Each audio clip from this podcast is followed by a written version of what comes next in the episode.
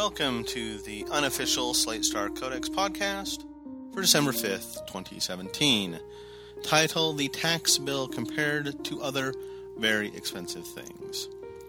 The post starts with a graph of various expensive things. 1. The Apollo program, 12 billion per year for 11 years adjusted to 2017 dollars.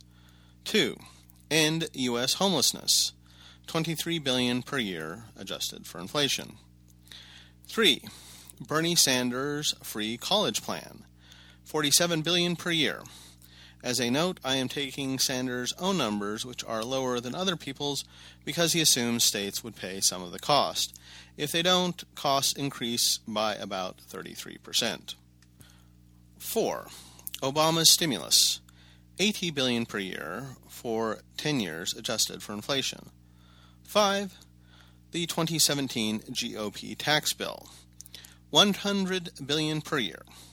Source says 1 trillion over 10 years. No particular year is guaranteed to be exactly 100 billion. This is net cost after potential economic benefits are subtracted from the original cost. 6. Iraq war. 100 billion per year for 7 years adjusted for inflation. 7. The 2001 Bush tax cuts, 180 billion per year adjusted for inflation. 7. Sorry, 8. Solve world hunger, 267 billion per year over 15 years. 9. US universal health care, 1.4 trillion per year. This is Sanders' numbers for his own plan. Other people's are higher, it's misleading because the federal government would have to pay this much extra, but private individuals wouldn't have to spend money on health care, so it might be a net savings overall. All sources in the original post. Here is the cost of the current GOP tax bill placed in the context of other really expensive things. Although it's not quite enough money to solve world hunger, it's enough to end U.S. homelessness four times over and fund nine simultaneous Apollo programs. I'm writing this post sort of as penance. During the primaries, I wrote a po- post arguing that Sanders' college plan was bad, and compared to any reasonable use of the money, I still think that's true. But I worry that people, including me, focus way too much on the kind of bad idea that tries to help people but ends up being too expensive, and not enough on the kind of bad idea where there's only the thinnest veneer of a claim anyone will be helped at all. If Sanders had been elected and we were debating his college plan, people would be worried. The affordability of every piece of it would get run over with a fine tooth comb. Its irresponsibility would be noticed. Well, instead of Sanders, we got Trump. I won't say nobody's talking about the tax plan. The problems with it have been all over the news.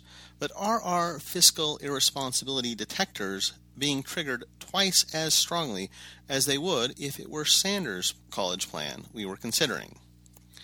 There must be a toxoplasma effect going on here, where things that are possibly bad get, deba- get debated to pieces because debating them is so much fun, but things that are definitely bad, uh, things that nobody likes, get through much more easily. Even more pessimistically, if Sanders proposed free college for everybody, it would get a lot of resistance precisely because the fact that so many people would benefit would make sure everybody knew about it and was thinking about it a lot and understood how big a deal it was. Since nobody except a few corporations benefits from the GOP tax plan, how do we even get a feel for how big and important it is?